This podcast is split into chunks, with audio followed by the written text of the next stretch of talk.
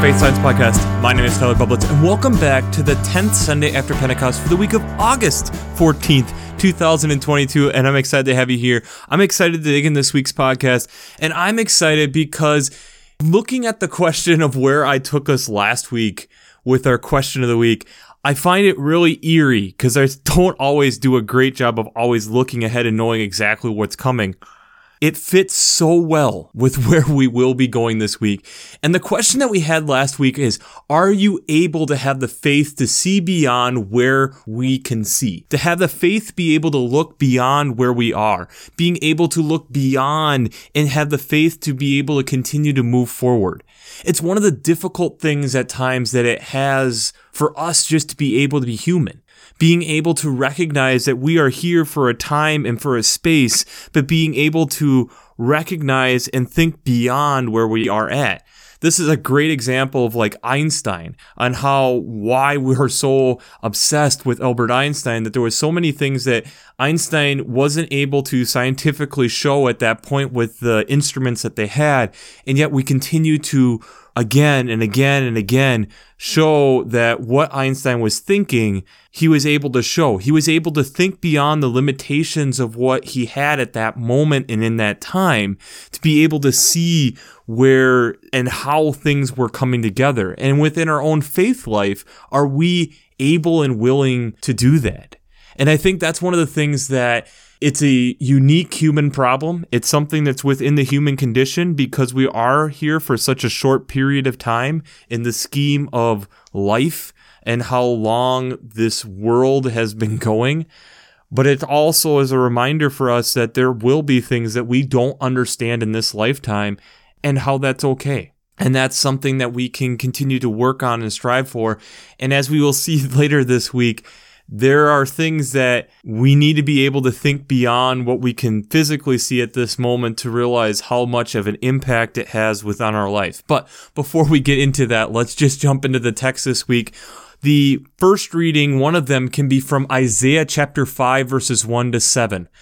This is then kind of almost a bit of a love song esque passage here on how God is having this vineyard and is taking good care of it and yet, as they are in the vineyard, they realize that it's not yielding the grapes they were expecting. They're yielding wild grapes, which are smaller, not as sweet, a little more bitter. And yet, God then is more questioning, like, what has gone on? I prepared the land. I had the watchtowers. I had all these things.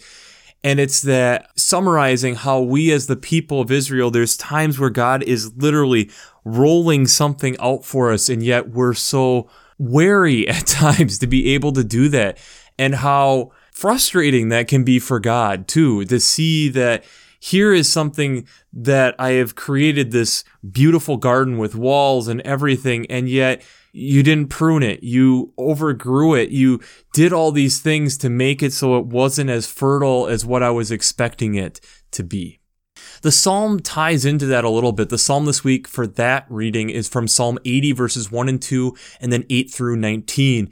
This is reminding us at the beginning right away that we are a flock, we're in this together, but then continues to go through starting in verse 8 how God continues to prepare the land and has made all these different things on how God makes a way you brought us out of Egypt and helped us through this period of time. You've continued to provide water. You've continued to make sure that we are taken care of. And yet we love to turn our face from you, recognizing that this is still God who is doing all of this. And so at what point do we recognize this and turn our faces toward God to recognize that we have made a mistake and to ask for forgiveness, to ask for us to be restored in the life giving of what God is, seeing the repentance of what is going on.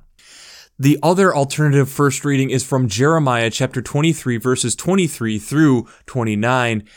And this is again recognizing the prophet Jeremiah, but how God is still right there in the midst of us, around us. And God is not some far off person. It's God is still here and amongst us. And as we know, being on this side of the cross, the Holy Spirit is stirring and moving around us. This God who is ever present, not far off and continues to fulfill the promises and not just be this fallacy as in ancestors of old believing in Baal, but recognizing how this is a God who is right here and now, and yet we act as if God is much further away. The psalm that goes with this then is Psalm 82, all eight verses. This then is recognizing again along that same theme of we are nothing and that it's God who is doing all this work. And it's recognizing in that are we willing to humble ourselves to realize that we are children of the Most High God and to not put ourselves ahead of God? Also, in that same breath, being able to recognize in the times where we are struggling that we are still being carried, walked, having our hand held, provided for in some form or fashion as we are going through these difficult times. The second reading or New Testament reading is from Hebrews chapter 11 verse 29 to chapter 12 verse 2. This text is also helping us, I feel like, remember all these different things on how God has continued to be faithful. And this kind of builds upon what we heard this last Sunday. That here we have the people crossing the Red Sea. We've had making sure that the mouths of the lions were shut how God continued to provide for Samuel, this and the Samson story, all these different prophets, how God continued to work through them and help them. And even if they were tortured and what they were doing, they were still trying to move forward in where God was trying to move, recognizing that that was temporary compared to what God was promising was for a lifetime and that this is not something to be consumed in the human experience in the here and now, but recognizing that we are continuing to move forward and looking forward. And especially when you start getting into chapter 12, starting even here in verse 1. Therefore, since we are surrounded by a great cloud of witnesses, let us also lay aside every weight and the sin that clings so closely, and let us run with perseverance the race that is set before us looking to Jesus, the pioneer and perfecter of our faith, for whom the sake of the joy that was set before him endured the cross, disregarding its shame and taking his seat at the right hand of the throne of God, recognizing again that there is a long list of people who have done it before, that we are joining that list and recognizing that we are going for this person who has perfected it and realizing that that's where we're striving for, something that's much greater than right now, and recognizing that there is pain and suffering that might incur because we are doing that. In certain ways, that can be a dangerous text, but we'll get beyond that for this week. The gospel text this week is out of Luke chapter 12, verses 49 to 46. This is some pretty harsh talk that we're hearing from Jesus and it's right to the heart of what's going on. I came here to bring fire to the earth, and how I wish it was already kindled. I have been baptized with which to be baptized, and what stress am I under until it's completed? Do you think I come here to bring peace to the earth? No, I tell you, but rather division, being the first three verses out of our gospel text, getting into talking about how you'll even have some inner family frustration that is going on. But yet, this is where I feel like God is getting at here, these last three verses, and having Jesus say. He also said to the crowds, When you look at a cloud rising in the west, you immediately say, It's going to rain, and so it happens. And when you see the south wind blowing, there will be scorching heat, and it happens. You hypocrites!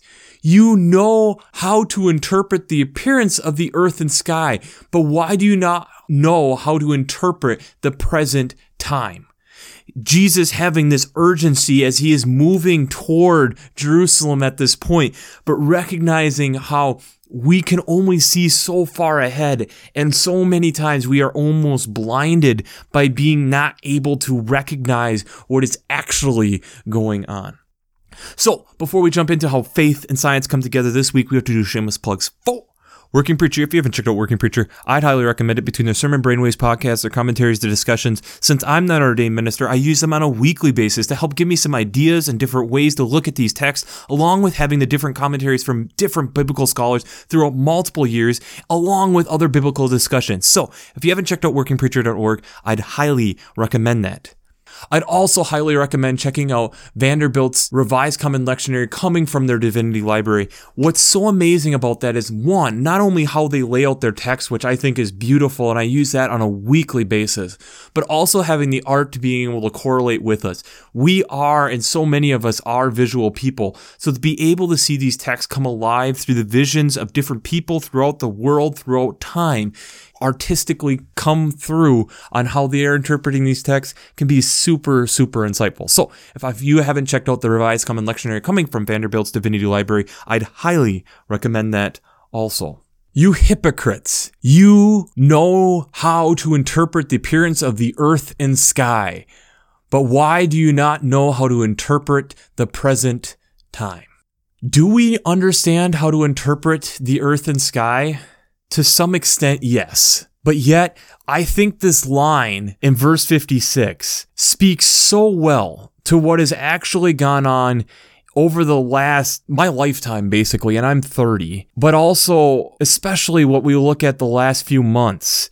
And I have to, being that I'm a United States citizen, have to leap across the pond to Europe because I feel like this text right now speaks and hits a little bit differently over there.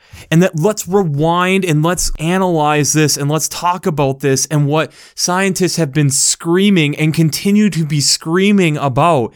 And yet, how slow we are as people, we are as civic group people, how we are as countries coming together are yet so slow to interpret what is going on in the present time. So if you haven't been keeping up with the news, Europe is in some really dire straits in a lot of ways, and this is not taking into the economy at all. You have a lot of mainland Europe that has been going through a lot of drought, which is bringing on fires to more mainland Europe. But if we jump across the English Channel, the UK has been hitting historic highs that have never been hit before. And I'll attach some of these different news discussions and stuff below. But one of the things that you keep finding is they're hitting 41 degrees centigrade. That's over 100 degrees Fahrenheit in England. London, England hit 100 plus degrees. That's the first time in recorded history. And we have to remember that we're over in Europe, so the recorded history goes back multiple hundreds of years. Why is this alarming? Well, on multiple scales. One, unlike the United States, because the infrastructure is so much older, it makes it so there's more likely for heat stroke. It makes it also that there's not very much air conditioning because the buildings are older. They're not designed for this type of heat. And when this type of heat is coming, they're getting it in waves. It's not necessarily just one day. It is multiple days. And when you're having the other stresses of viruses and things that are going on in the world, outside of a heat wave, it makes it more and more difficult. And the people who have been there, they're not accustomed to this type of heat. England does not get this warm. Why? What then is all going on? And to be able to understand that, we need to understand how climate works in that region of the world. And like many regions of the world, we have to look to the Great Ocean Conveyor, which is the currents of the ocean. Now, when we're looking at how the ocean and water moves within the ocean, we have to realize like one tenth of it mostly are influenced by the wind, but they also have the influence of the Earth's rotation along with the shape of the land that it's around, influencing how that water works. But we have to remember that nine tenths of the Earth's water is controlled by density and how dense that water is. And the ocean has absolutely tremendous strength, having currents that get up to 10 sverdrups in power. Now, to put that into perspective, one sverdrup is equal to 1 million cubic meters per second, which is the equivalent of all the Earth's rivers running together, and that would be their current. So, up to in spots in the ocean, up to 10 times that amount. So, how does this all work? Well, we have to get to some basic chemistry here, so hang with me. You recognize that when you have warmer water, its molecules are moving faster, so thus it is less dense because they are further apart. So if you have hot water, that's going to rise to the top, and cold water is going to go to the bottom. Now, when you start thinking about it from the perspective of salt water, you have now added not just H2O, but you've also added NaCl. So typical table salt. That adds to the density. It's more dense because now you have an additional thing that's within that water. So thus, it can also help when the water is cold, but also if waters are at the same temperature, the water with salt is going to sink. It's going to move down because it is more dense. So we have to remember that then our oceans and how the circulation of our water, if you want to put it like a circulatory system within our body, happens because of thermohaline circulation, aka heat and saltiness circulation, is how water moves around the whole globe. So typically, how this all happens, it takes a molecule of water probably about 1,000 years to really be able to circle the whole globe based off of where it can get into a loop for a little while before it gets off into another loop. But on average, they're saying about 100 years. So if we look at like the northern latitudes going up toward the UK, you're having a lot of things that we have to remember about that influence this. So the waters as they are on the surface are going to get colder because of the wind, and especially in the winter. So what that's going to do is that's going to pull off that water through evaporation. And then due to that, it's going to make whatever water is left saltier because the salt gets left behind, causing it to sink. You also then have sea ice now, that's ice that's formed up in the Atlantic, but that is pure water. There is no salt in that. So, whenever there is sea ice that is being formed, that is also leaving salt behind. These salty waters then are super cold and super dense, so they sink to the bottom of the sea and are traveling along the bottom until they have where the sun is starting to warm that water and pulls that water slowly as it's warming to the surface and where you could technically see is like it gets into the US Gulf Stream, runs up the East Coast, up into the North Atlantic coast. Because of this, the wind is pushing it across, it evaporates up. That humidity goes into the atmosphere, and that then is what helps heat Western Europe. So, this whole North Atlantic section gets a whole nickname of the Atlantic Meridional Overturning Circulation, aka the AMOC. So this is what then helps heat that whole section of Europe. This is what also helps make England more temperate in the winter. So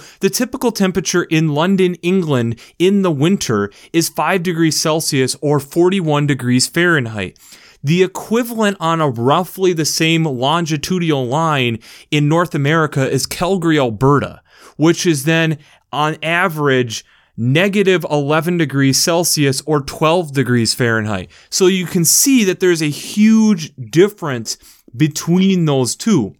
So as this system is running, that's what helps keep this warm.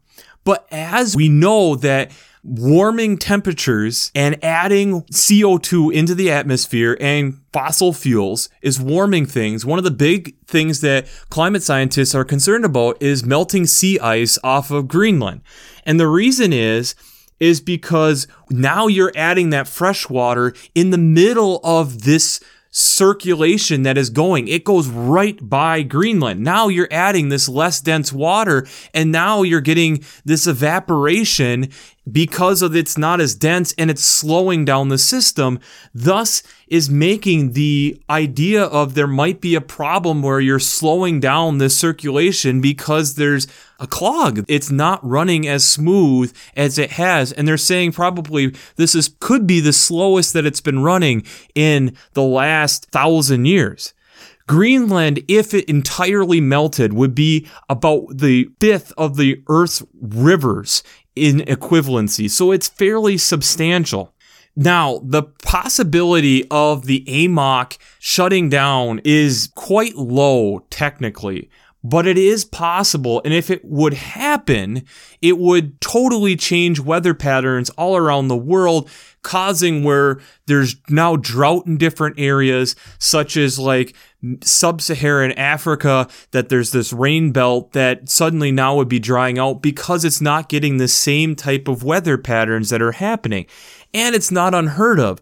Climate scientists looking at things figure about 12,000 years ago that this probably shut down, causing a mini ice age for about a millennium that this happened. So all this going on they're seeing because of the melt in Greenland this whole area called the North Atlantic cold blob when you're looking at global heat maps over the decades and that's where again they're figuring out that this whole system is slowing down.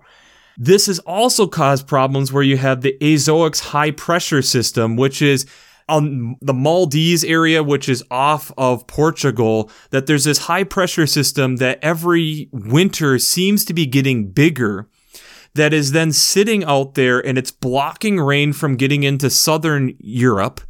And then it's also causing the northern Europe up into like Sweden, Norway to be wetter winters. And this is now contributing to what is going on in the summers because now, because it's dry in mainland Europe, you get the winds out of the south and there's nothing to slow these down. They're hot, they're dry, and to, you're adding to already hot and dry land, just drying it out more and pushing that heat further and further north.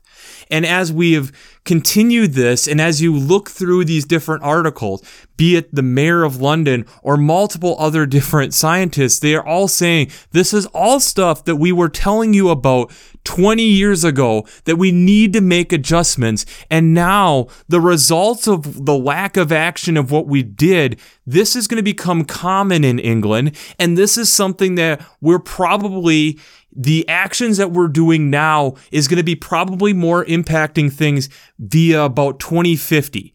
And so thus, we probably are going to see things get worse before they get better. And so we might as well start working now so that it makes it easier to work on later. Does this not sound like what Jesus is kind of frustrated with? We have all this information that we're learning how all these systems work. We're understanding that Europe is this great anomaly when you're looking at longitudinally because of this current. And we're understanding that we're doing things that are changing the climate. We're recognizing that temperatures are going up. We're recognizing that all this stuff is happening. And yet we're not, how much are we actually doing? We see the clouds forming and you're like, oh yeah, it's going to rain. We have the projections to be able to say it's going to be hot and to warn people that it's going to be hot, but yet we don't understand the underlying cause of what is going on. How different is this than the people of Israel or Christians throughout time who have been questioning the faith at different points and yet God then has to continue to come back through the prophets, through these different people saying, do you not remember when I have provided for you here? Do you not remember that I have provided for you here? Do you not remember that I have provided for you here? At what point are you going to learn that I will continue to provide as long as you follow? We have been called in Genesis to take care of this place. We are now understanding this place more and more, but yet we can't understand that the impacts of what we are doing is not actually taking care of the place and it's making it harder and harder for us to live. At what point do we recognize that and say, then we need to do something about it? I can understand and see in this text and think about this from this perspective as we're looking at a global climate crisis, and yet how many of us, myself included, don't take it seriously enough? We don't consume it that way. We don't recognize how to be able to interpret the present time and what it's actually saying. Jesus at this point is heading toward Jerusalem, telling them there's only a little bit of time left before I am going to go on trial. And I'm here for a short period of time to help you understand the character of who God is. Do you not understand this? And they don't because they're focused on the here and now, not understanding that we have to continue to have the vision to be able to look forward. It gets into the question that we had last week, having the faith to be able to look forward. We have the understanding of what is coming forward. Do we have the faith to make the changes to move forward? This is what is throughout scripture, all over, is these reminders of us failing these reminders of us not being able to understand what is actually going on, how God is actually trying to provide, and us messing things up worse. And in this case, we have the evidence and the isolation of data scientists more and more being able to say, we are the cause of this. It's our influence on what is going on in the world. It's our release of fossil fuels and different things of that nature that is contributing to this climate crisis. And yet, it's like the prophet screaming out to the people, and yet they still don't understand why has God left us. God hasn't left you. It's that you've turned your back to what God is saying. We have a difficult time getting out of our own way. We have a difficult time not being able to recognize what is actually going on. We have a difficult time only being able to see right in front of us right now.